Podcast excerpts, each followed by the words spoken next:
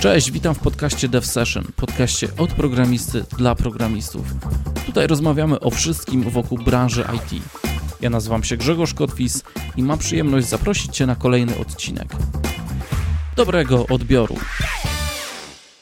Umowy B2B niekoniecznie muszą spędzać sen z oczu.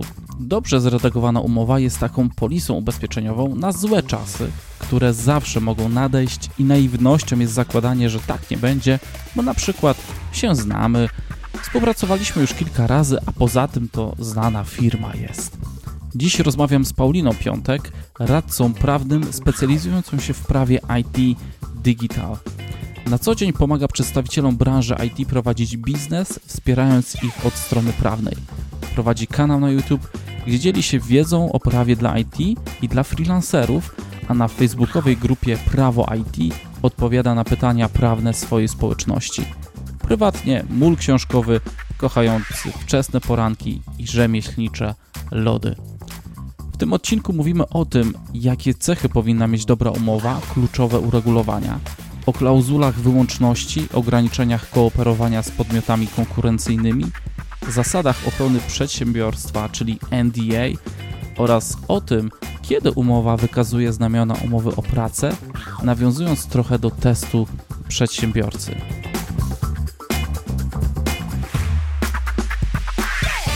Zanim jednak przejdziemy do rozmowy, chciałbym podziękować moim patronom, którzy wspierają ten podcast. Od ostatniego odcinka wydarzyła się rzecz niezwykła, bowiem organizacja Dotnetos, która jest top patronem, przedłużyła swoje wsparcie na kolejne miesiące oraz dosłownie na dwa dni przed publikacją do grona tych top patronów dołączył Bartosz Adamczewski. Bartek jest dyrektorem działu Research and Innovation w SDA Media, prowadzącym zespoły Computer Science oraz Data Science. Jak sam o sobie mówi, programista, freak wydajnościowy, czarodziej machine learning, rozwiązujący problemy biznesowo-naukowe oraz wydajnościowe od kilkunastu lat przy użyciu wielu platform, języków i narzędzi. Tweetuje pod nazwą beadamczeski01 oraz prowadzi kanał na YouTube. Linki do jego social mediów załączę do notatek do odcinka, tak żebyście mogli go sobie wyśledzić. Serce rośnie, bardzo, ale to bardzo dziękuję za tak ogromne wsparcie. A jeśli chodzi o dotnetosów, to właśnie uruchomili sprzedaż kursu online. Async Expert to Twoja ścieżka do poznania asynchroniczności w .NET. Async Expert to 10 solidnych tygodni, w których przeprowadzą Cię od podstaw asynchroniczności aż po synchronizację i kolekcje współbieżne. Spotkania live z mentorami, dostęp do platformy, na której toczyć się będą wszelkie dyskusje pomiędzy uczestnikami i prowadzącymi, dostęp do repozytorium z przykładami kodu. To wszystko czeka na Was w tym, w tym całym kursie. Właśnie ruszyła sprzedaż która potrwa tylko do piątku 19 czerwca. Piątek 19 czerwca to jest taki deadline. Wszelkie info znajdziecie na asyncexpert.pl asyncexpert.pl A Ciebie, drogi słuchaczu, zapraszam do wspierania. Wejdź na stronę devsession.pl wspieram i zobacz, co możesz w tej sprawie zrobić. Jeszcze raz podziękowania wielkie dla wszystkich moich patronów. Na koniec przypominajka dla początkujących programistów, którzy stawiają pierwsze kroki w programowaniu. Na stronie pierwszapraca.it można zapisać się do projektu, który ma na celu przygotować Ciebie do Twojej pierwszej pracy w IT. Na start otrzymasz ode mnie wideo, w którym pokażę Ci, co możesz zrobić już teraz, aby skutecznie zacząć budować swój wizerunek programisty i tym samym zwiększyć swoje szanse na zaistnienie na rynku pracy pierwsza praca.it. Zapisz się już dziś. No dobrze, drodzy słuchacze, zapraszam na rozmowę, która nieskromnie powiem jest taką swoistą, jednogodzinną, darmową poradą prawną. Paulina przedstawiła w pigułce najważniejsze cechy dobrej umowy i zdecydowanie warto wziąć je pod uwagę. Dobrego odbioru. Cześć Paulina. Cześć. Bardzo mi miło, e, że przyjęłaś zaproszenie do podcastu Dev Session. Mi również miło, dziękuję za zaproszenie i mam nadzieję, że fajna rozmowa nam z tego wyjdzie. E, będzie fajna rozmowa e, na temat niełatwy, jak na słowo umowa u niektórych pewnie włos na głowie się jeży, jak tylko słyszą umowa. Ty też masz takie odczucia? Nie, ja to mi się oczy szeroko y, otwierają, zapalają mi się lampki i biorę się do działania, jak słyszę umowę. A dla ciebie to jest takie wyzwanie. A, tak. umowa. Co tam ktoś, te... co tam oni znowu wymyślili po drugiej stronie? Znowu te kruczki, już ja tak. was rozgryzę. Paulina, słuchaj, bardzo interesuje mnie, e, jak znalazłaś się jako radca prawny tak blisko właśnie branży IT? Czy to wynika z jakiegoś zainteresowania komputerami, informatyką, a może gdzieś tam po cichu trochę programujesz? Jak to się stało? E, u mnie generalnie komputer był w domu odkąd pamiętam. E, wiem, że teraz to już jest standard dla niektórych, ale dla niektórych słuchaczy może to nie jest standard i komputer mieli później, więc ja jestem, byłam jednym z tych y, szczęśliwców, którzy mieli komputer bardzo wcześnie e, w domu. E, jeszcze taki pamiętam z systemem operacyjnym MS-DOS, takim niebieskim. Potem dopiero jakiś mm -hmm. Windows się pojawił. E, tak więc komputery zawsze gdzieś tam e, były w domu. Ja zawsze też no, byłam jakoś tak naturalnie zainteresowana. E, jakieś tam gry dla dzieci później się pojawiły. Potem ten e, internet taki e, przez telefon. E, także gdzieś tam zawsze byłam tym zainteresowana. A później już w trakcie, jakby już po studiach, w trakcie aplikacji, współtworzyłam taki mm, startup, taką aplikację dla osób, właśnie dla studentów prawa i osób, które się uczą prawa, taką, żeby trochę im ułatwić życie. E, I jakby mm, wtedy odpowiadałam też między innymi właśnie za merytoryczną warstwę tego, e, ale też za te wszystkie takie kwestie prawne. I to był w zasadzie taki pierwszy raz, kiedy miałam do czynienia w ogóle z tworzeniem jakiegoś regulaminu, dokumentacji całej takiej e, dla, dla tego przedsięwzięcia. No i doszłam do wniosku, że pomimo tego, że nigdzie na studiach e, nas tego nie uczą, to e, gdzieś tam mam z tego Friday i całkiem nieźle się bawię. I musiałam sama szukać sobie rozwiązań, zastanawiać się, jak to e, ograć wszystko, żeby było zgodnie z prawem. No i pomyślałam, że w zasadzie to jest całkiem fajny pomysł na, na to, żeby się w tym specjalizować. Mhm, ale najpierw były komputery, z tego co słyszę, tak? No bo w sumie mało który dzieciak interesuje się chyba prawem. Nie wiem, jak to, e, jak to jest, ale rzeczywiście z komputerami mamy szybciej chyba styczność, nie? No, zdecydowanie. E, to prawo gdzieś tam pod koniec liceum, w zasadzie, kiedy już się wybiera kierunek studiów, to dopiero mi się pojawiło. Gdzieś tam zawsze słyszałam e, od rodziny, że jestem przemądrzała i powinnam zostać prawnikiem najlepiej, więc może gdzieś tam mi to zostało po prostu. Ale tak, zdecydowanie raczej e, jestem takim umysłem ścisłym i, i gdzieś tam jest bliżej, e, zawsze na prawie było mi bliżej do logiki niż do, do historii. Okej, okay ale bardzo fajnie, e, że mam Cię dzisiaj tutaj. Będziemy rozmawiać o, o umowach w IT. Jak e, przygotowywałem się tak trochę do tej rozmowy, to pierwsze co w ogóle umowa, to od razu w większości chyba się kojarzy z takim zło konieczne. No dobra, podpiszę, Boże, znowu będzie trzeba przez to przechodzić. Czy ta umowa to naprawdę jest takie zło konieczne, czy niekoniecznie? e, powiem tak. Ja zawsze powtarzam, że Umowy piszemy na wojnę. I czas pokoju, kiedy możemy sobie tą umowę wynegocjować, jest po to, żebyśmy się mogli jak najlepiej zabezpieczyć na tą potencjalną wojnę. I ja wiem, że to brzmi trochę tak no, depresyjnie, bo na początku współpracy zawsze każdy myśli, że ta współpraca będzie się układała oczywiście yy, różowo i nie będzie żadnych problemów. Ale właśnie jak się tak spojrzy na tą umowę jako takie narzędzie i instrukcję postępowania na wypadek, kiedy przestaniemy się dogadywać, to od razu nam się też trochę zmienia podejście do tej umowy. I, i wydaje mi się, że każdy powinien no, chociaż kilka razy przeczytać umowę, zanim ją podpisze. E, bo, no bo to jest ten czas właśnie, kiedy jeszcze nie zaczęliśmy współpracy, jeszcze nie są zaangażowane pieniądze, e, nie są zaangażowane e, nasze nakłady pracy, nasz czas i nerwy i możemy na spokojnie po prostu tą relację jakoś tak uregulować. I nie ma co zakładać, że że wszystko jakoś będzie dobrze, że jakoś się tam dogadamy, albo że przecież y, są ogólne przepisy, więc jak coś mam w umowie, co mi się nie podoba, to to i tak nie będzie obowiązywało, bo przecież ogólne przepisy są inne, tak?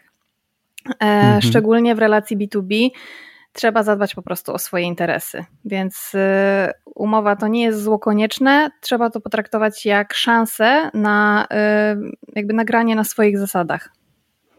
Hmm, ja mam wrażenie, że większość e, osób, może nie tych na B2B, ale tak ogólnie to najchętniej to szybko by przekartkowało tą umowę i już podpisało, bo nie chce tam nic czytać, bo na pewno tam są same złe, rzeczy i wiesz, czego oczy nie widzą, tego sercu nie żal, więc dobra, dobra, dobra, już podpiszę i, i się nie martwię, ale wiemy już, jaki jest cel umowy. Podpisujemy po prostu na czas tej przysłowiowej wojny. Dokładnie. Żeby, żeby zabezpieczyć się. Mi też umowa kojarzy się trochę z takim, ale nie wiem skąd to się wzięło. Wiesz, że a umowę będziemy podpisywali, to ty nie ufasz mi. Wie, no wiesz, no po co, za, po co zakładać, że będzie źle? No, dokładnie. Ja wiem, że niektórzy mają takie podejście, ale trzeba pamiętać, że e, umowa, żeby istniała, to wcale nie musi zostać podpisana.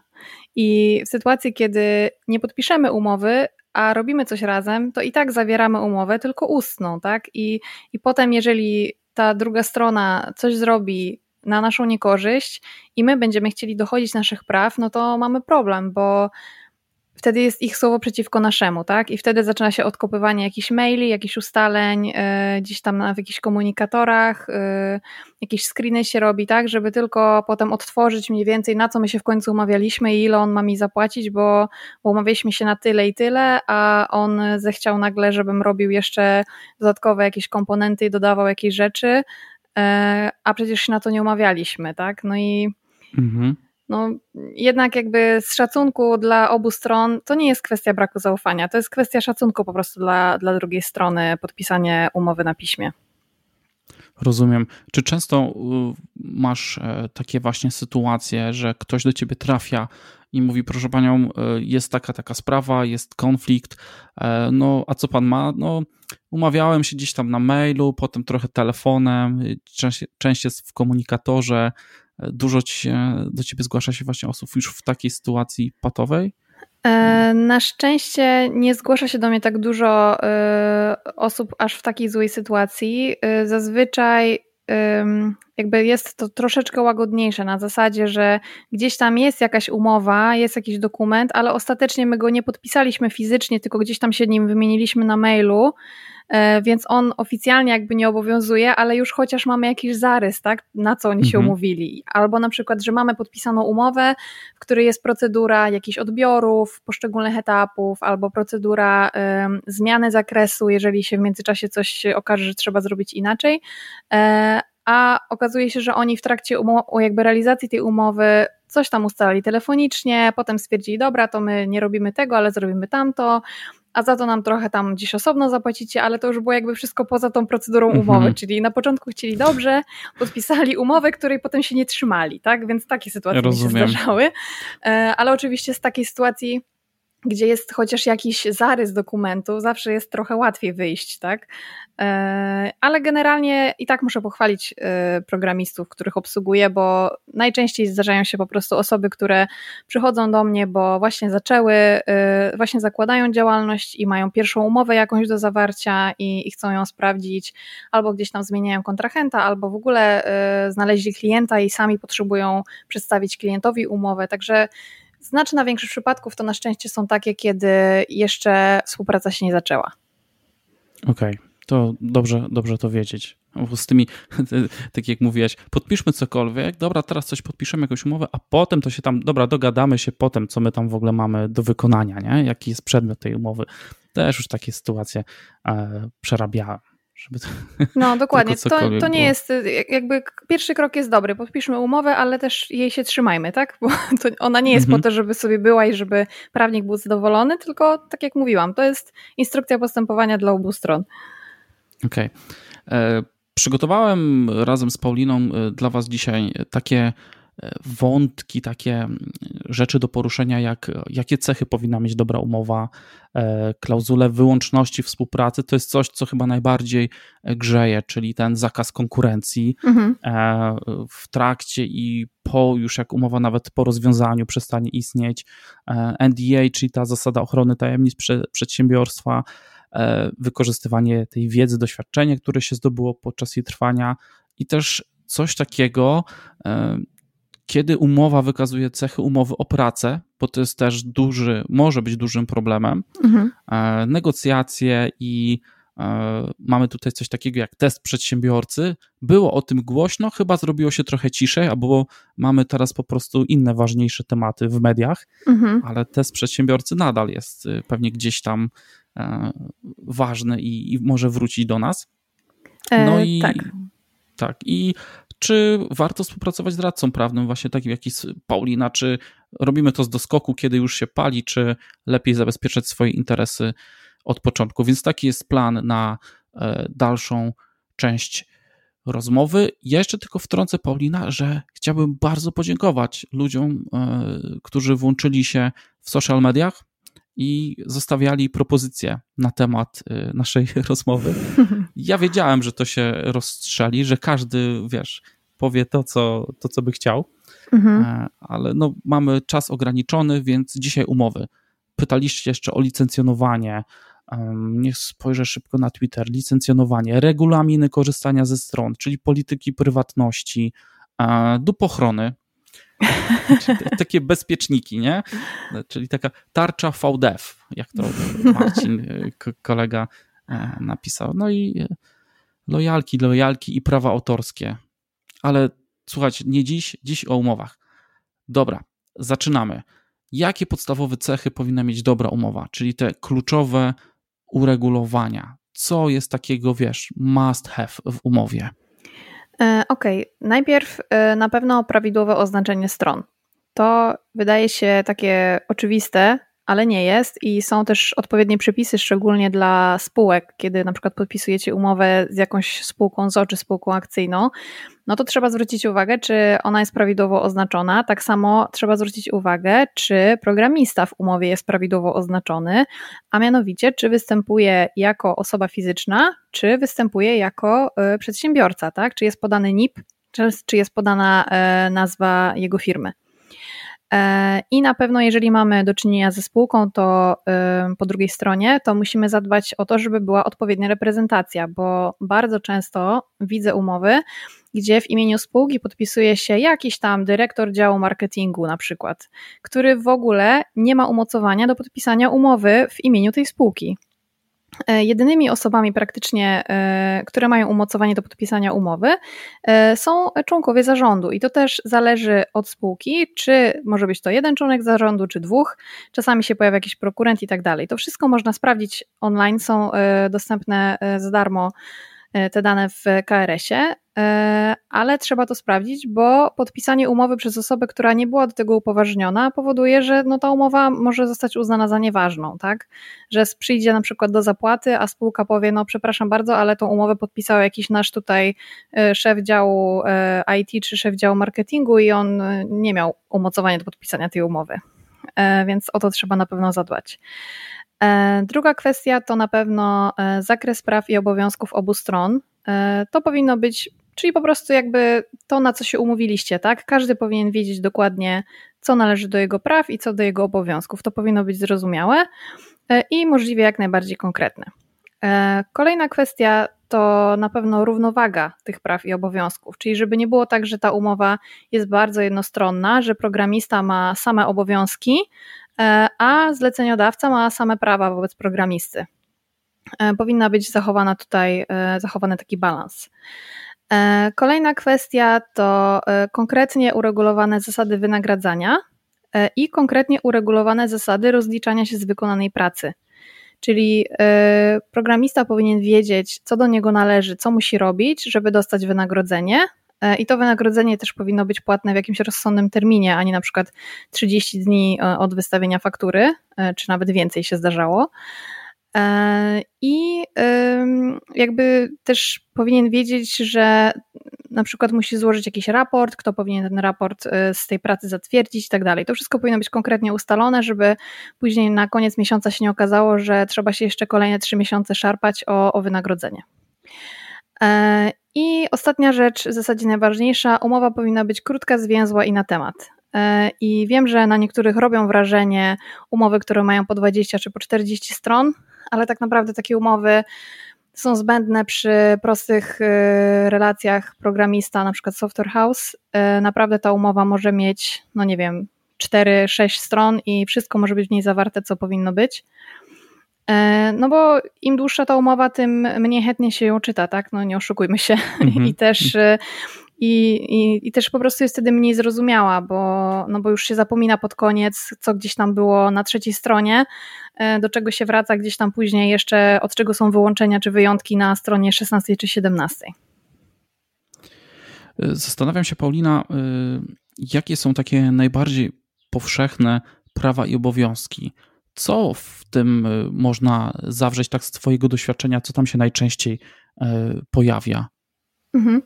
E, no jeśli mówimy o, o, umowie takiej typowej właśnie programisty z, z jakimś software house'em, czy z jakąś taką e, kontraktornią typową, e, no to jakby do obowiązków programisty to wiadomo, że będzie należało świadczenie usług i tutaj ten zakres usług po prostu powinien być w miarę konkretnie mhm. określony, tak, żeby, no żeby nie było zaskoczenia, tak, że za jakiś czas będzie jakiś nowy projekt i nagle ta firma będzie oczekiwała na przykład jakiegoś znajomości jakiegoś innego języka, czy, czy nie wiem, czy robienia jakieś grafiki, tak? A gdzie to w ogóle nie było przewidziane w umowie na początku. Mm, a jeśli chodzi o, o, obowiązki drugiej strony, no to oczywiście, mm, jakby pomijając kwestię oczywistą, czyli wypłatę wynagrodzenia w terminie, no to może być tutaj na przykład zapewnienie e, jakichś odpowiednich materiałów, jakiegoś oprogramowania, e, czy udzielanie odpowiednich wskazówek, tak? Bo czasami no, nie może być tak, że programista będzie zostawiony sam sobie z jakimś zadaniem e, i będzie się od niego oczekiwało, żeby robił coś zgodnie z zasadami i z wytycznymi, które nie zostały mu przedstawione. Mhm. Okej, okay. a, a masz jakiś przykład takich najbardziej E, egzotycznego obowiązku wobec programisty, jaki ci się pojawi w umowie. Oczywiście, jeśli możesz e, się z nim tutaj podzielić, bo wiem, że chroni cię tajemnica. E, jeśli chodzi o obowiązki programisty, to mm, sam zakres umowy często też jest w ogóle wyłączany do, do jakiegoś załącznika na przykład, tak? I czasami ja nawet nie, nie dostaję tego od klienta i nie wiem dokładnie, czym się będzie zajmował, tylko mu zwracam uwagę, żeby po prostu wiedział konkretnie, co do niego należy. Natomiast y, mam ciekawy przykład y, właśnie z kwestii y, ustalania zasad wynagradzania, który już kiedyś też na jednej z, z prelekcji przywoływałam i, i cała sala po prostu otworzyła szeroko oczy i szczęki im opadły. E, I to była sytuacja, gdzie mm, po stronie tego zlecającego czynności były w zasadzie trzy spółki jakby, jakby osobno, tak? Czyli jakby programista zawierał z trzema firmami równocześnie tą umowę i one działały jakby tak wspólnie, ale jednak to były trzy osobne podmioty. E, I tam była taka zasada, że on w trakcie miesiąca y, pracował równolegle jakby dla tych trzech firm i one na koniec miesiąca, każda z nich mówiła mu, ile procent jego miesięcznego wynagrodzenia należy się każdej z tych firm. E, I on, jakby to wszystko było ustalane dopiero po tym, jak on przedstawił jakiś tam raport godzinowy, i te, każda z tych trzech firm miała jeszcze chyba tam 14 dni czy ileś dni na za, zaakceptowanie tego raportu. Potem oni mu podawali to wyliczenie, potem on dopiero mógł wystawić trzy osobne faktury, i te każda z, trzech, z tych trzech osobnych faktur miała termin płatności jeszcze 30 dni. Więc wychodziło na to, że tak naprawdę yy, załóżmy, że za pracę w marcu yy, gdzieś tam w połowie kwietnia dopiero dostawał raport, wystawiał fakturę i jeszcze ona w trzech częściach była mu płacona tak naprawdę yy, w terminie kolejnych 30 dni, więc wynagrodzenie za marzec mógł dostać gdzieś tam w maju i to jeszcze w trzech kawałkach, tak? Bo jedna firma mogła zapłacić pierwszego dnia, a inna mogła 30, tak? Także nie wiem y, jakby kto się godzi w ogóle na podpisywanie takich y, umów, no mhm. no ale zdarzają się, tak? To był, to był najbardziej ekstremalny przypadek, jaki, z jakim się spotkałam. Wiesz, może to było tak po prostu ujęte w tej umowie, że miało wyglądać fajnie, ale, ale wyszło inaczej. Czasami nie wiem, ja te, osobiście te... sama miałam problem ze zrozumieniem tych zasad, y, a czytam naprawdę dużo umów. Okej. Okay. No tak, to jest już taki naprawdę chyba skrajny e, przypadek. E, OK, to wiemy już, jakie podstawowe cechy powinna mieć e, dobra umowa, krótka, zwięzła, e, strony, prawa i obowiązki i zasady e, rozliczeń. To tak w skrócie, jakbym mhm. miał podsumować. Przejdźmy do tego, co grzeje najbardziej, czyli klauzule wyłączności współpracy.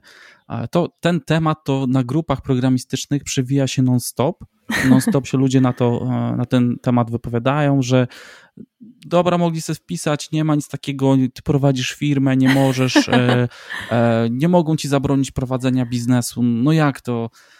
Więc tak, porozmawiajmy, jak wyglądają te klauzule wyłączności współpracy lub jego ograniczenia, nie? Z tą konkurencją, czy e, w ogóle w jakiejś danej dziedzinie. Mhm. To może wrócę na chwilę do tego, e, do tej wypowiedzi, którą tam przywołałeś. Jeżeli mhm. podpisałeś taki e, zakaz, to mogą ci zakazać. I to jest to, co mówiłam, tak, że widziały gały, co podpisywały. Jeżeli podpiszesz coś na umowie B2B, to są ogromne szanse, że to będzie cię obowiązywało, nawet jeżeli jest dla ciebie krzywdzące. I tylko w skrajnych, skrajnych przypadkach można liczyć, że gdzieś tam przed sądem będzie można dochodzić yy, jakby unieważnienia czy złagodzenia jakiegoś zapisu ale jeżeli podpisujemy y, właśnie to NCA, czyli ten Non-Competition Agreement, o którym mówimy, y, i tam są jakieś konkretne zakazy, no to one obowiązują. I to nie jest tak, że nie mogą ci zabronić prowadzić biznesu, bo podpisując taką umowę, sam sobie zabraniasz. Mm -hmm. tak więc, jeśli chodzi o, o te klauzule NCA, no to one są bardzo częste. Y, pojawiają się oczywiście właśnie w różnych wersjach, i wydaje mi się też, że dużo się pojawia takich pytań wśród programistów już w odniesieniu do umów, które podpisali, bo dopiero w sytuacji, kiedy planują podjąć jakąś inną działalność na boku, to zaczynają się zastanawiać, czy mogą. I te zapisy niestety mają to do siebie, że są bardzo często nieprecyzyjne i tak naprawdę obie strony w końcu nie wiedzą o co chodzi. E, widzę też taką tendencję, że one są sklejane z różnych umów i widać, że w jednym e, punkcie paragrafu mamy na przykład e, definicję, później ta definicja już nie jest używana w kolejnych zapisach i jest to takie niespójne, do końca nie wiadomo o co chodzi. Generalnie jakby nawet jak mamy umowę z przedsiębiorcą, to możemy mu zakazać współpracy z innymi. Nie jest to do końca tak, jak powinno być, bo uważam, tak jak ten już przywołany wcześniej komentujący, że faktycznie przedsiębiorca powinien mieć swobodę prowadzenia swojej działalności, e, która powinna być ograniczona w zasadzie tylko takim no, interesem jego pozostałych kontrahentów, tak? Czyli żeby nie krzywdzić pozostałych swoich klientów, ale działać można. E, no i niestety te zapisy e, o wyłączności no, często są bardzo daleko idące i uważam, że warto się nad nimi pochylić zawsze przed podpisaniem umowy, no żeby potem właśnie nie mieć y, z tym problemu, tak? Żeby potem po prostu nie mieć ograniczonego pola manewru, gdzie tak naprawdę ten software house, który zakazuje współpracy z innymi, to, to nie jest aż taki, aż tak w jego interesie, tak, żeby on nie mógł, e, żeby ten programista nie mógł w ogóle dla nikogo innego pracować. Jeżeli wykona swoją robotę e, z, z tej umowy, no to tego software house'u nie powinno interesować w zasadzie, co on sobie robi po godzinach, o ile oczywiście nie naraża e, na realną szkodę tego software house'u, ale no nie oszukujmy się, pracowanie jakby w tej branży, w branży IT jest no można robić tak wiele rzeczy, że no, te, te zakazy nie muszą być aż takie szerokie. Mhm. Spotkałem się z przypadkiem, że zakaz, e, czy ta wyłączność współpracy, właśnie ona tak troszkę była przemycona na taką, wyglądała na małą, ale tak naprawdę e, w rzeczywistości to był spory zakaz, bo właśnie było to klasyczne, że i z podmiotami konkurencyjnymi, czy z, z podmiotami, dla którego software house świadczy usługi i jakimiś dalszymi i to się robiło takie drzewko e, z mhm. tego, rozumiesz, że jest software house, aha, ale on ma przecież, on jest dużym software house'em, więc ja w sumie nie wiem, jaką on ma bazę klientów. Dokładnie. Może on obsługuje 500 klientów w Polsce, to ja z nimi też nie mogę i jeszcze z tymi klientami kolejnymi klientami, wiesz, i to tak Dokładnie, idzie tam jeszcze czasami wchodzą fala. jakieś powiązania kapitałowe, osobowe, więc tak naprawdę powinniśmy wiedzieć, znać całą kompletną listę software house'u, plus y, mhm. wiedzieć, jakie oni mają składy osobowe, a tak naprawdę wspólnicy y, każdej spółki są ujawnieni w KRS-ie, czyli do wglądu dla wszystkich, tylko w sytuacji, jeśli mają więcej niż 10% y, udziałów. Więc wszyscy udziałowcy, którzy mają mniej niż 10% udziałów, nawet nie są ujawnieni. Więc teraz już widzę, jak każdy programista jeździ do sądów rejestrowych, zaglądać w akta i patrzeć, z kim może nawiązać mhm. współpracę. No to jest po prostu niewykonalne, tak? I wydaje mi się, że niestety w większości te zakazy po prostu nie są przestrzegane, bo są tak szeroko mhm. opisywane. Mhm ale, ale trzeba jakiegoś takiego e, małego groziciela tam wpisać. Bo wszyscy wpisują, dobra, daj coś z Google'a, przeklejemy, przekleimy, wkleimy i... No tak, tylko to jest też problem, jak się przewidzi e, karę umowną jakąś na przykład, tak, 50 tysięcy czy 100 tysięcy i w sytuacji takiej na przykład jak mamy teraz, kiedy część firm ma problemy finansowe, no mogą sobie zacząć sprawdzać, tak, czy któryś tam przypadkiem mhm. na boku nie narusza, żeby po prostu pieniądze jakieś znaleźć dla siebie, tak, także no... Ha no, więc no wiadomo, że e, dopóki mhm. to nie jest egzekwowane, to wszystko fajnie, ale jeżeli cały czas gdzieś tam wisi nad nami ta, to widmo tej kary umownej, no to lepiej nie mieć takich zapisów. Okej, okay. ale to widzisz, fajną kwestię poruszyłaś, czyli w takiej umowie, w tych klauzulach można by było dopisać coś, że w sytuacji, kiedy ten kontrakt na chwilę jest, nie wiem, zawieszony, czy nie działa, bo mamy właśnie, teraz jest COVID, jest przestój, ona na przykład przestaje działać albo, no nie wiem, no cokolwiek, żeby mieć takie jednak zabezpieczenie. No, no generalnie do umowy można wpisać wszystko, tak? I, mhm. to nawet jak nie ma czegoś takiego w umowie, to zawsze można mm, jakby porozmawiać ze swoim kontrahentem yy, i zawrzeć jakieś porozumienie, tak? Że właśnie w związku z taką sytuacją, że wy mi nie dajecie zleceń, no to poproszę o, o zawieszenie tego zakazu, tak? Bo ja nie mam e, możliwości zarobkowych teraz przez was. Mhm. E, także to jest tak, to jest dobre rozwiązanie, żeby podjąć taką rozmowę. Jedno powiedziałeś, że do umowy można wpisać wszystko. Mi od razu tak przyszło do głowy, czy ktoś wymyślił na przykład, że wpisał do umowy, że chce mieć dostawę pączków co tydzień do domu na przykład. Pracuje zdalnie. Powiem albo tak, owoców. jak ktoś by sobie coś takiego wpisał, a druga strona by nie przeczytała i by to podpisała, to jak najbardziej mógłby potem to egzekwować, tak? Okej, okay, dobry test. Słuchajcie, no, do następnej umowy dodajcie taki punkt i zobaczcie, czy ktoś się w ogóle do niego ustosunkował i zapytał. A jak nie, to macie co tydzień od Grześka i Pauliny darmowe pączki, po prostu tylko dzięki naszej radzie tutaj w tym podcaście. Tak. Okej, okay. um, dobra. Jest jeszcze coś takiego, mm, jak, e, bo mówiliśmy o NCA, to ja bym teraz przeskoczył do NDA, czyli ta mhm. zasada ochrony e, tajemnic przedsiębiorstwa, czyli no, to jest bardzo szeroki zakres, bo to jest to chyba, co wytwarzamy, dla kogo wytwarzamy, w ogóle co tam się dzieje nie? W, w, w tej firmie.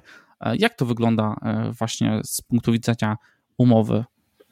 Generalnie y, te fragmenty NDA właśnie, czyli tego Non-Disclosure Agreement, mm, pojawiają się albo w umowie jakby jako część umowy, albo czasami są też takim odrębnym dokumentem. Mm, I to, że one się pojawiają, to wynika y, jakby z artykułu 11 ustawy o zwalczaniu nieuczciwej konkurencji. I tam mamy definicję właśnie tajemnicy przedsiębiorstwa i żeby coś objąć tajemnicą przedsiębiorstwa, to właśnie zgodnie z tą definicją e, przedsiębiorca powinien podjąć działania w celu utrzymania tych konkretnych kategorii danych w poufności. I właśnie tym działaniem jest jakby zdefiniowanie tych danych poufnych i wpisanie do umowy, że e, one są poufne, tak? Więc dlatego jakby mhm. stąd się to bierze w ogóle, tak? Że, że, że te zapisy się pojawiają w umowach. No i tutaj już podjąłeś tutaj próbę zdefiniowania y, tych, y, tej, jakby tych informacji poufnych. Natomiast jakby to zależy od umowy, tak? Każdy przedsiębiorca sam określa, jakiego rodzaju dane on uważa za poufne i jakich danych nie można ujawniać. Mm, I tak jak powiedziałeś, tam generalnie y, może to być sam jakby przedmiot projektu jakiegoś konkretnego, mogą to być wiadomo jakieś dane kontrahentów, y, dane y, innych, innych programistów, którzy tam przykład z nami współpracują, jakieś oczywiście tam dane logowania, hasła i tak dalej, jakieś know-how, procedury jakieś takie wypracowane wewnątrz i tak dalej. E, to wszystko zależy, jak sobie przedsiębiorca to zdefiniuje w, w umowie. I też trzeba tutaj e, dokładnie to czytać, żeby konkretnie wiedzieć, jakiego rodzaju informacje są poufne, a jakiego rodzaju informacje nie są poufne. E, no bo te definicje też bywają właśnie takie gdzieś tam skopiowane i wklejone, troszeczkę czasami wydaje mi się bezmyślnie, I tutaj no, programista powinien dokładnie wiedzieć, tak? Co może, czego nie może. Jak się czegoś nie rozumie, to trzeba zapytać, poprosić o doprecyzowanie i tyle. I jeszcze jedna moja taka praktyczna rada, żeby zadbać o to, aby ten zakaz, y, nakaz zachowania poufności nie ograniczał programisty w jakby możliwości informowania o samym fakcie współpracy z jakąś firmą, tak? Żeby po prostu potem nie mieć mhm. dziury w CV. E, bo bardzo często te informacje poufne są tak y, szeroko zdefiniowane, że sam fakt współpracy w ogóle z tym software house'em, już nie mówiąc o współpracy na rzecz konkretnego klienta tego software house'u, to jest tajemnica i on jak potem napisze w CV, czy gdzieś tam w portfolio sobie wrzuci, że coś, że brał udział w jakimś projekcie, no to de facto narusza y, ten zakaz, tak? I może się narazić na karę. A przecież to nie powinna być żadna tajemnica, y, że ktoś dla kogoś pracował, tak? Miałam kiedyś jednego klienta, który mi się trafił e, z, z umową na oprogramowanie dla polskiej policji, jeśli dobrze pamiętam. No to, to była umowa jakby już taka y, no, poufna i też y, jakby to był w zasadzie jedyny przypadek, kiedy sam fakt tworzenia tego oprogramowania mógł, jakby był uzasadniony y, jako owiany tajemnicą, tak? E, mhm. A, a tak, taka normalna, standardowa współpraca z jakimś software house'em, no to nie powinna być żadna tajemnica, tak? I nie powinno być tak, że, że programista po prostu potem ma e, trzyletnią czy ilość tam letnią dziurę w CV i nie może się nawet pochwalić, co robił. Rozumiem. E, odpowiedziałaś właśnie mi na jedno pytanie, które w trakcie sobie zapisywałam, bo robię sobie takie małe notatki, mhm. taki follow-up question, więc to już wiem, czyli właśnie ten możliwość, e, po, no może nie pochwalenia, ale wpisania sobie do CV dalej, że tak, robiłem, pracowałem przy takim projekcie, pracowałem dla takiej firmy, żeby to wyłączyć z tej e, ochrony tajemnicy, mhm. E, jeśli jest możliwość. I przyszła mi taka kwestia do głowy. Często my jako programiści prowadzimy blogi, piszemy jakieś przemyślenia na Twitterze czy na LinkedInie. I jak też nie podpaść, żeby za dużo jakby, wiesz, nie napisać, na przykład piszę bloga technicznego, blog posta, no teraz pracuję przy projekcie, wykorzystuję takie, a takie technologie, no i nagle za dwa dni do mnie mój kontraktor, jakaś tam firma się zgłasza, słuchaj, no ale czemu ty e, piszesz o takich e, rzeczach? Ty naruszasz tajemnicę przedsiębiorstwa. Mhm. Czy to też warto w umowie zawrzeć, że nie wiem, dzielę się wiedzą, wiem, w podcaście występuję i chciałbym coś opowiedzieć, czym się zajmuję? No to nie mogę powiedzieć, no nic nie powiem, bo, bo nie mogę mówić. W no powiem tak, też trzeba odróżnić, wydaje mi się, dzielenie się wiedzą od dzielenia się jakimś takim typowym know-how danej firmy, tak?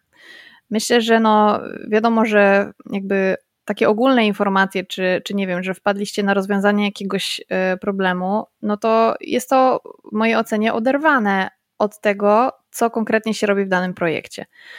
Chyba, że tak jak mówię, to jest jakaś tam technologia e, jakby stworzona wyłącznie i rozwinięta na, na potrzeby tego tej konkretnej firmy i to jest jakiś tam super oryginalny, nowy, nowy, innowacyjny projekt, no to może faktycznie warto było się zastanowić, gdzie jest granica e, tutaj tajemnicy przedsiębiorstwa. No ale jakby samo informowanie o fakcie, tak jak ja teraz Tobie opowiadam, e, o jakichś przypadkach z konkretnych umów, tak, to Mhm. Oczywiście firma, jeżeli ktoś, y, kto słucha tego podcastu, skojarzy taką sytuację, że były e, trzy spółki po jednej stronie, no to może pomyśleć, że, że to dotyczy właśnie tego konkretnego przypadku, ale wcale nie musi, tak? To ja też mogę mhm. informować o, o tym, co robię, bez ujawniania danych osobowych, jakichś tam danych, które umożliwiają identyfikację, więc myślę, że e, w sytuacji, kiedy no, dzielimy się wiedzą jakąś taką praktyczną, bez e, podawania jakichś takich kompletnych rozwiązań czy jakichś konkretnych e, mm, informacji, które mogłyby nakierować naszego czytelnika czy tam odbiorcę e, na ten konkretny projekt czy na tą konkretną firmę, no to myślę, że tutaj jakby też nie może dać się zwariować, tak? Wiadomo, że ta, ten twój e, software house czy ten twój zleceniodawca może skojarzyć, że to chodzi o niego, ale trzeba się zapytać, czy taki przeciętny Kowalski, który tam wejdzie, to, to skojarzy, tak? Czy, I czy to jest faktycznie mhm. zagrożenie, e, że teraz e, ten Kowalski, który to przeczyta, zrobi szybko projekt konkurencyjny i wygryzie tamtego z rynku, tak? No jakby nie można dać się zwariować, dlatego, dlatego właśnie jakby formułowanie precyzyjnie tych, tych zapisów w umowach jest takie ważne żeby właśnie potem e, w praktyce było to łatwo stosować i nie było takich wątpliwości. Mhm. Tutaj bardzo płynnie możemy wejść właśnie od tego NDA do kwestii praw tych efektów współpracy, czyli tego, co wytworzyliśmy, jaką zdobyliśmy wiedzę podczas tego projektu, pracując na właśnie takim B2B, doświadczenia, kontakty. Ja dosyć, e, pracując na etacie, dosyć mocno widzę właśnie tą kwestię, że te kontakty to bardzo przeciekają. W sensie pracowałem dla Software House'u, była jakaś umowa czy na etat, i ja widzę na przykład za 2-3 lata te osoby, które odeszły z tej firmy, z tymi osobami, dla których my tam współpracowaliśmy. Mhm.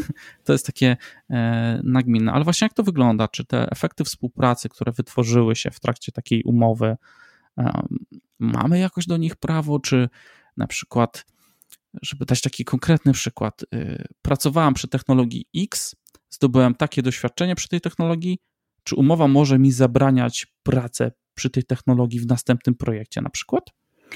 E, jeżeli podpiszesz taką umowę, to tak. Jeszcze raz to powtarzam, okay. tak? Dobra. E, generalnie jest to e, bardzo daleko idący zakaz i należy się go wystrzegać, oczywiście. Jakby to, ta twoja wiedza, to co tobie zostaje w głowie, to jest twoja wiedza, tak? I ty Oczywiście możesz to wykorzystywać, tak samo jak swoje doświadczenie, y, możesz to wykorzystywać y, dalej.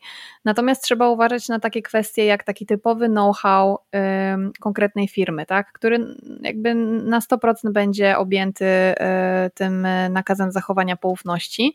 Więc taki typowy know-how, jakieś typowe wypracowane, oryginalne procedury to wszystko oczywiście powinno zostać w tajemnicy.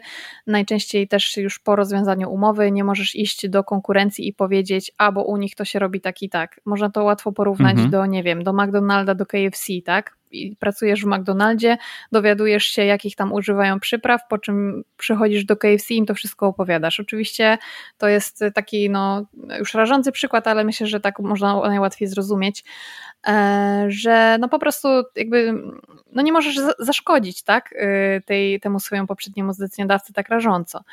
E, natomiast jeśli chodzi o tą współpracę, o której wspominałeś, że to jest y, takie dość popularne, to spotkałam się y, jakby z takimi mm, próbami jakby zablokowania tego, e, tych możliwości e, przez software house'y i one wpisują e, po prostu do umów B2B, tak, że, że na przykład mhm. w okresie tam kilku lat, na przykład trzech czy pięciu lat po zakończeniu współpracy, zobowiązujesz się, że, że nie będziesz nawiązywał bezpośredniej współpracy z nikim, kto pracował dla tego software house'u w tym czasie, na przykład co ty, ani z żadnym klientem, tak? Więc można to też uregulować na przyszłość. Uuu, Naprawdę są takie zapisy? Tak, tak, to bardzo, e, bardzo powszechne. Nawet e, kiedyś, e, jakiś czas temu miałam klienta, który właśnie miał podobne zapisy i rozważał, czy, czy i kiedy może zacząć jakby startup ze swoim kolegą, którego poznał właśnie w tym software house. Mhm. Oni już obaj nie pracowali dla tej firmy i on właśnie analizowałam ich zapisy, ich umów, bo oni też mieli troszeczkę inne i sprawdzaliśmy kiedy i czy w ogóle oni mogą podjąć współpracę poza, poza tym software house'em. Rozumiem. O, no to są takie, no niby na wojnę, ale mi się to nie podoba. No ale dobra, ja mam inne. Właśnie, a zaraz, zaraz przejdę do tego punktu, pod, e, do, do, części na temat umów pod Mi się to nie podoba, zmieńmy ten zapis. A może od razu, słuchaj, jak mhm. negocjować zmiany w umowie? Jak wprost powiedzieć, słuchajcie, nie rozumiem tego punktu, e, nie pasuje mi tu, potrzebuję, nie wiem, radcę prawnego. E, na pewno w ogóle warto negocjować. I nie ma co zakładać, że a dobra, wszystkim przecież dają tą samą umowę do podpisania, ona ma 10 stron, nie będę tego czytać, tylko się mhm. zabieramy do pracy, tak? Warto czytać, bo naprawdę zdarzają mi się klienci, którzy mają umowy podpisane z tymi samymi zleceniodawcami, a mają naprawdę bardzo różne warunki. Mhm. Jedni mają bardzo niekorzystne, a u innych widać, że coś tam było negocjowane. Także warto negocjować, bo też z doświadczenia wiem, że y, firmy generalnie y, pozwalają na te negocjacje. W sensie to nie jest tak, że się upierają. Natomiast też nie można się godzić na argumentację na zasadzie nie, bo nie. E, jeżeli jakiś zapis nam się nie podoba, e, czy go nie rozumiemy, to powinniśmy domagać się merytorycznego wyjaśnienia konkretnego stanowiska, dlaczego e, firma obstaje przy tym stanowisku. bo jeżeli mamy software house, czy w ogóle jakiegoś kontrahenta, który mówi nam, no nie, bo nie, bo my się tu nie zgadzamy i to nie jest w ogóle do negocjacji, no to też warto się zastanowić, zastanowić czy, czy jest sens w ogóle podejmować współpracę z taką firmą, tak? gdzie jest brak takiego partnerskiego podejścia już od samego początku. E, więc, e, więc na pewno to. E, no i też warto, tak jak mówiłam już, zadbać o równowagę praw i obowiązków, tak? Żeby, żebyśmy nie czuli się jakoś tam skrzywdzeni tą umową, bo też trzeba pamiętać, że umowa B2B to jest umowa y, na zasadzie równych, równego partnerstwa, tak, między równymi sobie przedsiębiorcami. To nie jest umowa o pracę, gdzie mamy y, jakby zwierzchnika, kierownika i, i pracownika, tak, tylko, y, tylko to są partnerzy biznesowi i powinni się tak nawzajem traktować. E, I spotykałam się też z taką argumentacją, e, gdzie jest to wykorzystywane, właśnie ta różnica B2B między, między B2B a umową o pracę, gdzie firma mówiła, że no, że nie ma szans y, na to, że. Y, aha, tam było coś, była taka sytuacja, że e, przewidziana była w umowie kara umowna za każdy dzień nieprzepracowany, niezależnie od mhm. przyczyny. Czyli na przykład y, zachorujesz, będziesz mieć wypadek, nie wiem, coś się twojemu dziecku stanie mhm. i nie jesteś po prostu fizycznie w stanie programować tego dnia, to musisz za ten mhm. dzień zapłacić karę. No i, i, my to podnieśliśmy jako no, dość krzywdzący zapis, tak? E, no mhm. i oni powiedzieli, że no przecież to nie jest umowa o pracy, tylko umowa B2B, więc tutaj mamy profesjonalną relację. Jak, jak nie jesteś w stanie świadczyć usług, to płacisz karę. E, no ale mhm. z drugiej strony oczekiwano od tej osoby, że będzie codziennie pracowała w biurze firmy od, od 8 do 16. No to w końcu jest to umowa B2B czy nie, tak? Y, więc no trzeba jakby pamiętać o tej równowadze, nie? Mhm. Okej. Okay. I, I w sytuacji, gdy y, ktoś ci przedstawia umowę i mówi, to jest nasza standardowa umowa, tutaj w sumie nie ma, nie, nie ma nic do zmian, nie ma co negocjować, każdy taką dostaje. To zawsze tak mówią, a potem negocjują. Okej. Okay. a u nas żółta lampeczka powinna się zapalić na to słowo. To jest standardowa umowa. Tak, tutaj... bo y, naprawdę jakby trzeba pamiętać, tak, to jest relacja B2B, jesteśmy partnerami biznesowymi i mhm. no i po prostu mamy prawo się wypowiedzieć do tej umowy.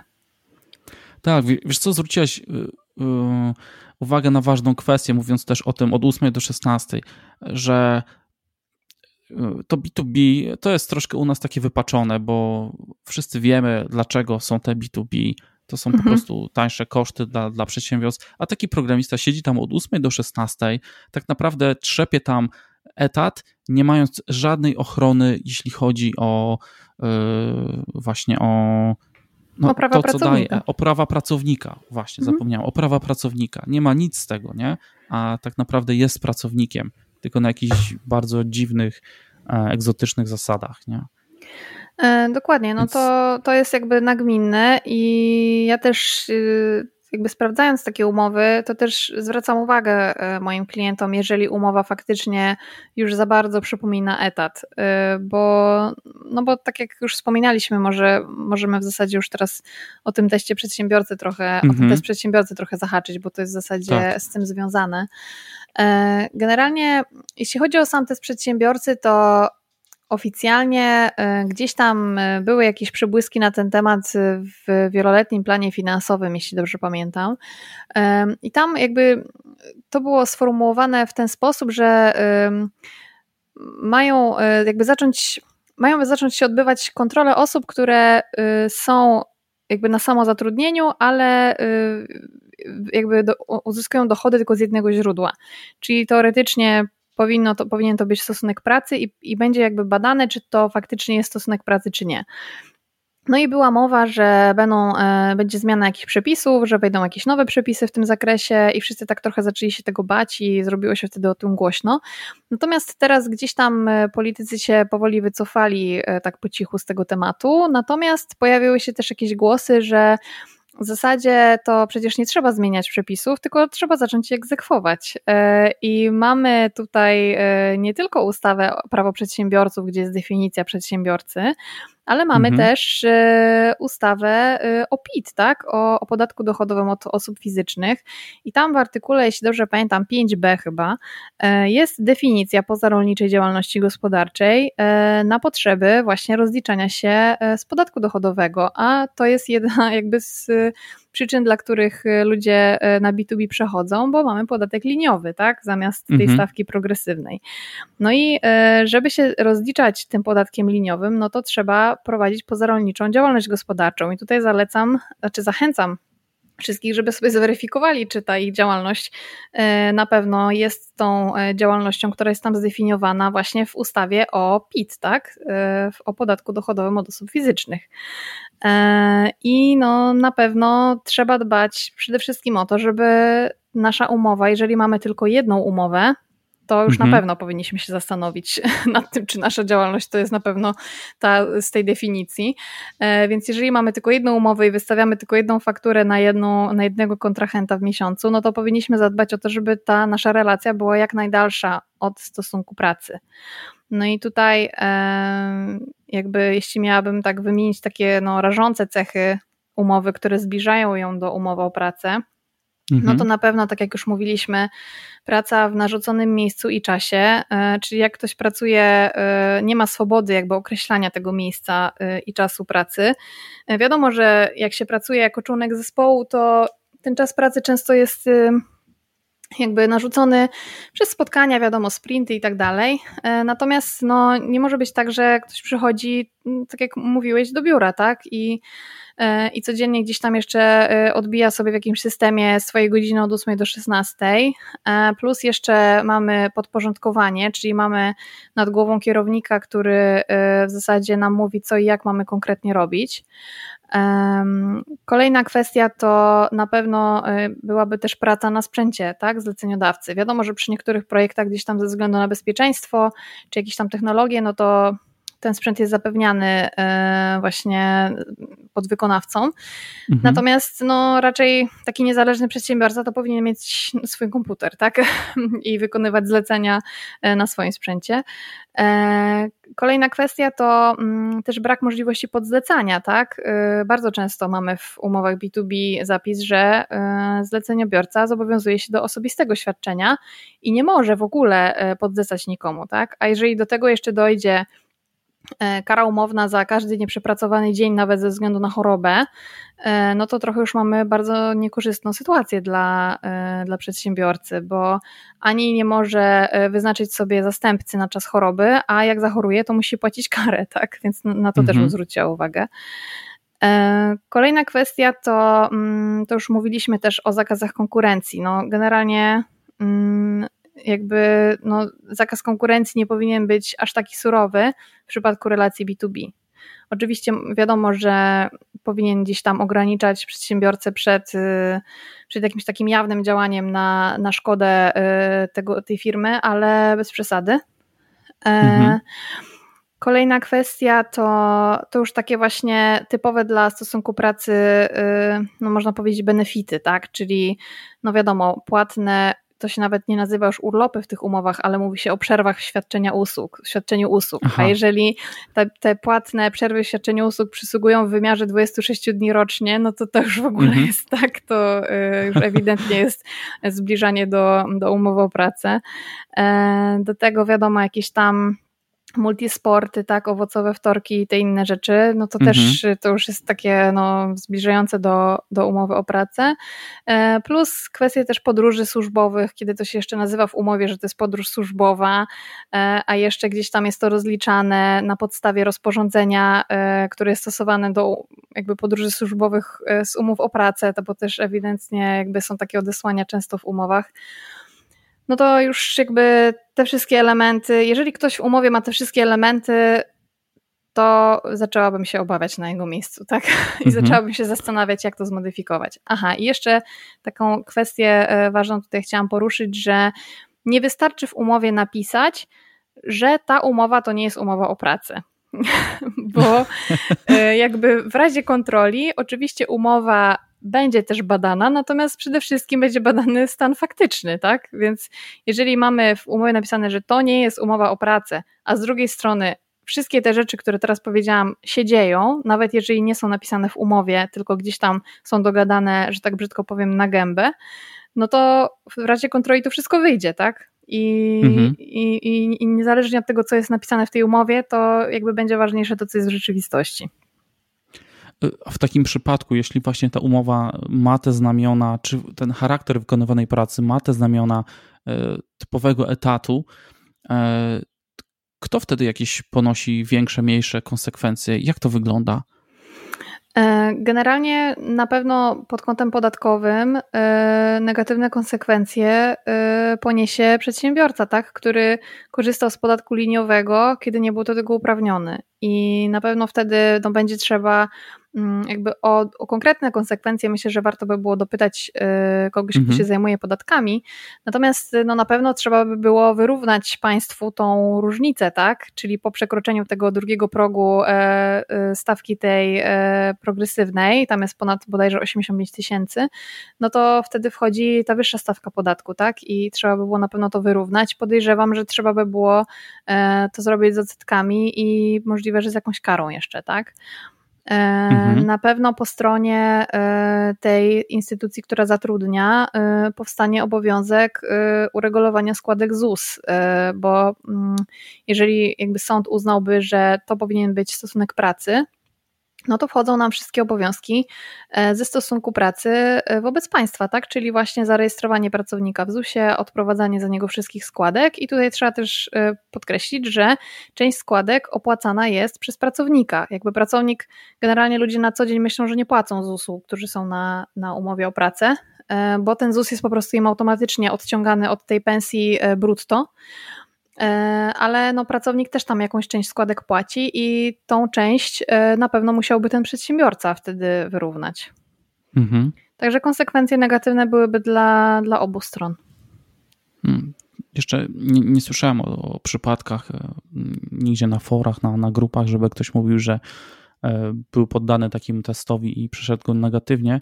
Dlatego nie nakłaniam oczywiście do takich e, rzeczy, po prostu chciałem wiedzieć, jaki jest aktualny stan. Możecie wypowiedzieć się, zostawić jak e, pod tym podcastem gdzieś będzie opublikowane, to dajcie znać, jak to wygląda, czy mieliście już takie przypadki, czy ten test przedsiębiorcy to jest coś, co aktywnie jest używane i działa, czy mamy takie kontrole.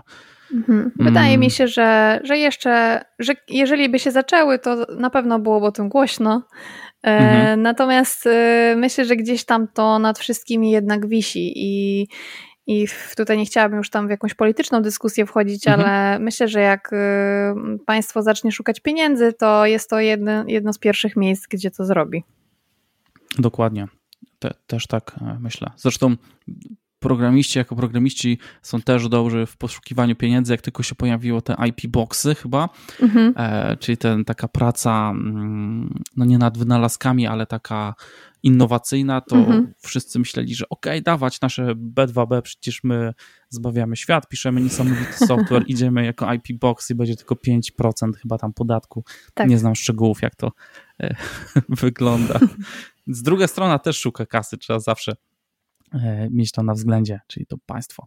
Ok, w międzyczasie e, zapisałem sobie, żebyśmy pomówili trochę o kwestii wypowiadania umowy e, lub takiego, wiesz, nagłego jej rozwiązywania z tytułu, nie wiem, jakichś rażących naruszeń, mm, czyli kiedy coś takiego może się wydarzyć, jak, jakie to są okoliczności, właśnie czy taki COVID, teraz przestój, możemy tak nagle wypowiedzieć komuś kontrakt, jak to wygląda?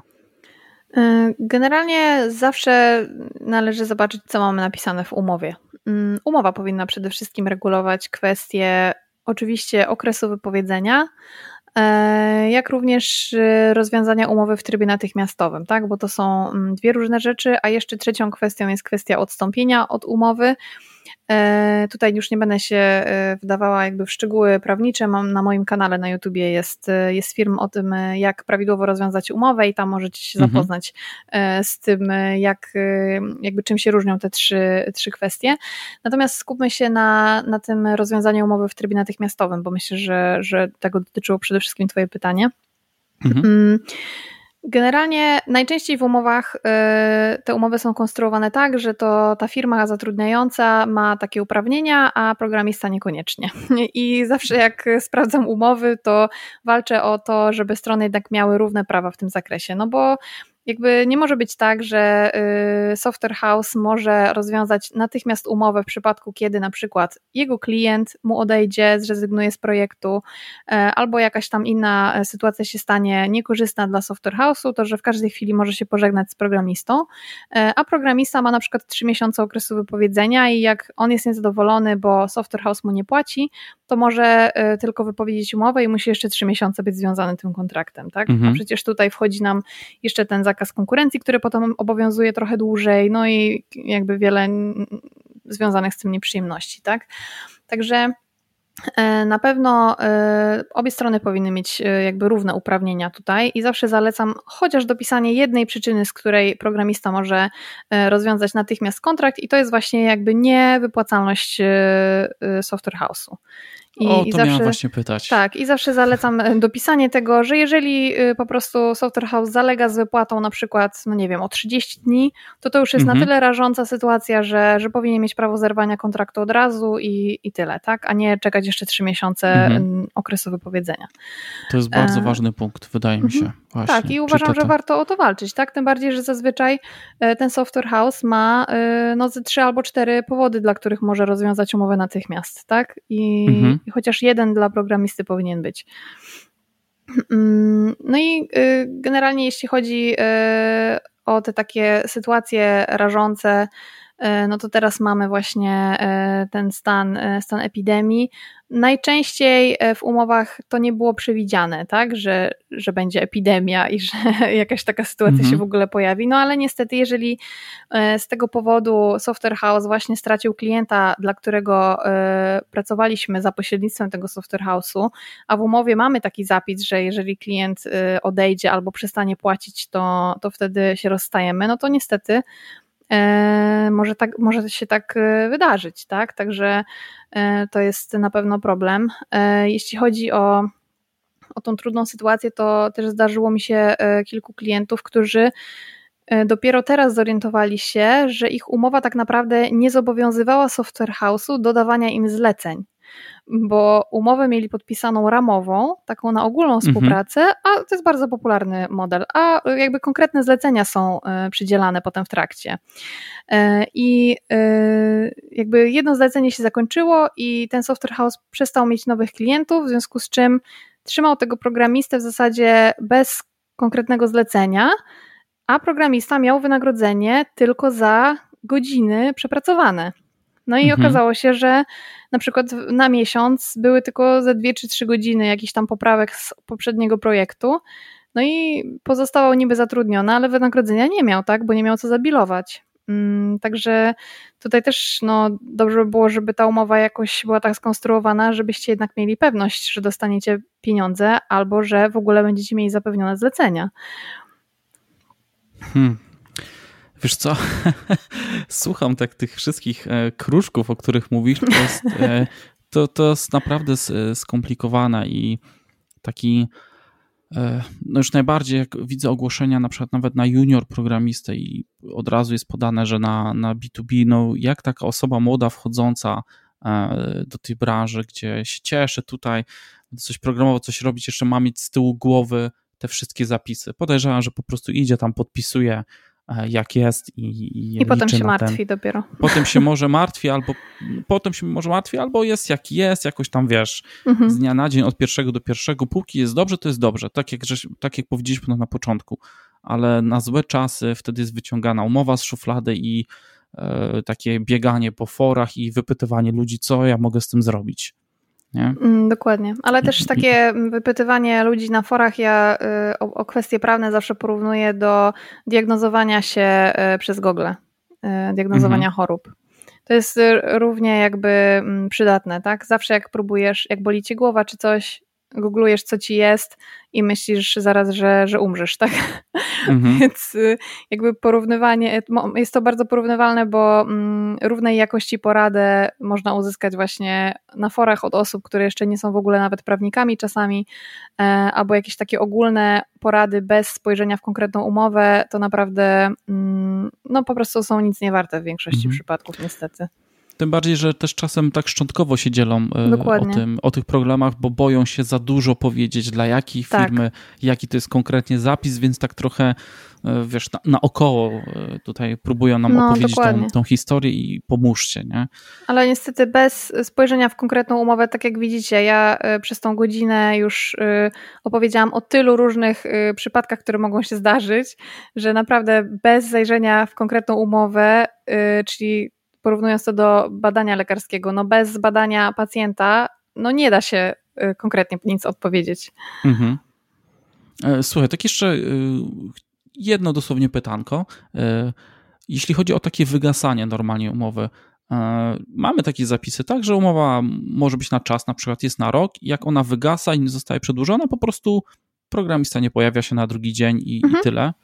Czasem są takie przypadki, że ta druga strona, ten zleceniodawca czy to przedsiębiorstwo zapomni o takim fakcie i nagle się budzi z ręką w nocniku przysłowiową, że ktoś się nie pojawi w pracy, a tak naprawdę wygasła ta umowa. Też już takie historie słyszałem. Mhm. E, ale tutaj jakby nie ma żadnych zaskoczeń. Po prostu jest jakaś taka rama tej umowy, czy na jakiś czas, na jakiś konkretny projekt. Ona się kończy i tyle.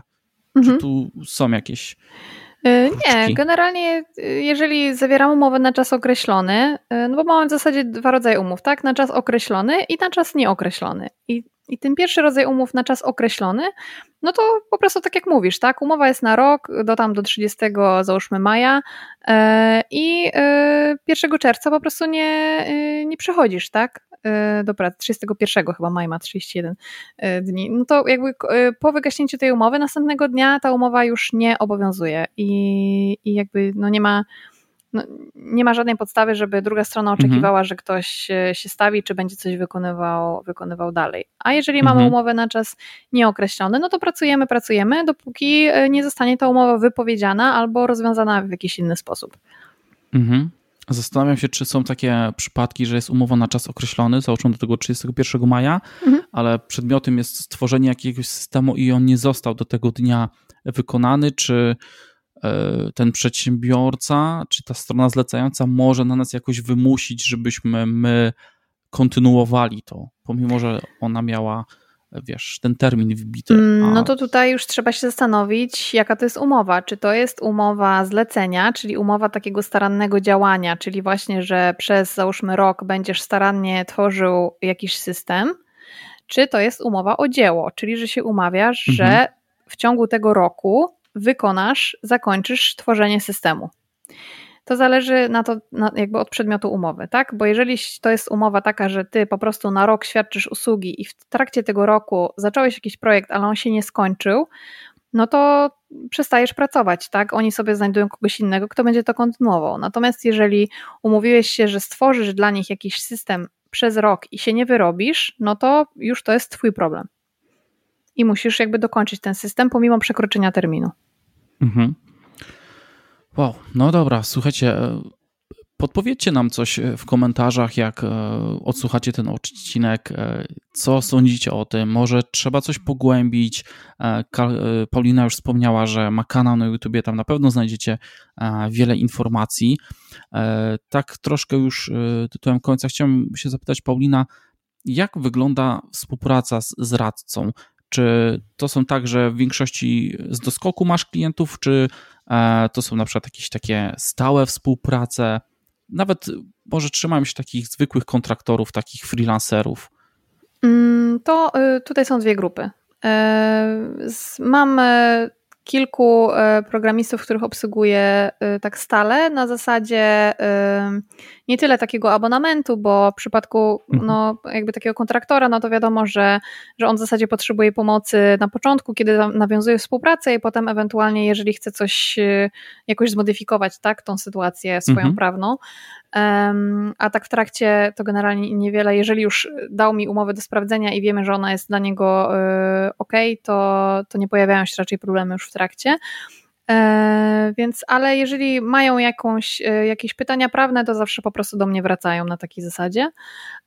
Ale zdarza mi się też sporo osób takich jakby jednorazowo, które obsługuję, tak, że przychodzą właśnie, bo zaczynają gdzieś tą współpracę i, i, tą, i potrzebują właśnie na przykład sprawdzenia umowy albo gdzieś tam mhm. doradzenia, na przykład, czy że chcą jakąś spółkę założyć i jak to zrobić, i tam wtedy pomagam im jakby w przejściu przez cały ten proces. E, I później ewentualnie, no myślę, że może za, za jakiś czas po prostu wrócą do mnie, tak, jeżeli byli zadowoleni z, z moich mhm. usług za pierwszym razem. Czy taka y, analiza umowy to jest, y, może nie będę pytał o koszt, ale czy to jest dużo pracy, w sensie to się czeka na to y, tydzień, dwa, bo podejrzewam, że są też osoby, które przyjdą z taką umową, bo muszą mieć na jutro. Czy mhm. jak to się odbywa proceduralnie? E, generalnie sam proces weryfikowania umowy nie zajmuje dużo czasu, ale czasami e, to zajmuje no, kilka godzin. Tak? Zależy też, jaka, jak obszerna jest ta umowa, zależy od tego, czy, czy jest faktycznie tak źle napisana, że jest do niej bardzo dużo uwag i trzeba bardzo dużo proponować nowych rzeczy, bo wtedy często wychodzi, że ja po prostu piszę umowę praktycznie od nowa. Tak? E, mhm. Też jakby czasami więcej czasu to zajmuje, bo te umowy zdarzają się, mm, pewnie też już widziałeś, takich, w takich dwóch kolumnach, że jedna kolumna jest po polsku, druga po angielsku. No i mhm. E, jak ja jakby proponuję jakieś zmiany, to, to zawsze to robię i na wersję polską od razu i na angielską, bo też to tak trochę psychologicznie działa dla, dla drugiej strony, że już jest im łatwiej zaakceptować te zmiany, jak już mają gotowe, tak? Nie muszą tego sami okay. tłumaczyć potem. Więc no to wtedy ja, e, to jest taka praca trochę podwójna, no bo muszę przygotować i po polsku i po po mhm. angielsku te, te propozycje. Mm, I jakby sam termin wykonania często zależy też od obłożenia po prostu innymi sprawami, tak? Y, bo mhm. to nie jest tak, że ja siedzę i czekam codziennie, aż ktoś mi da umowę do sprawdzenia, tylko mam też y, jakby klientów i sprawy, które prowadzę w międzyczasie, tak? Y, I, i jak ktoś się zgłosi do mnie z umową, no to, to po prostu zależy od mojego obłożenia, ale wielokrotnie jakby najdłużej to myślę, że ze, ze dwa dni ktoś musiał czekać, żeby, żebym sprawdziła, tak? Bo to, no bo tak jak mówię, to, to nie zajmuje jakoś dużo czasu. Jak masz, jak masz doświadczenie, już widziałaś od. Y, podejrzewam, że też zdarza się tak, że y, trafiają do ciebie umowy z tych samych y, firm, z tych samych software house'ów, tak. bo no też ich nie ma jakoś bardzo wiele, tych, tych największych w Polsce. No jak zatrudniają po 500 tysiąc programistów na, na B2B, no to to pewnie trafia ci się ten, ten sam wzór umowy co jakiś czas. tak, ale tak jak mówię, y, one są różne.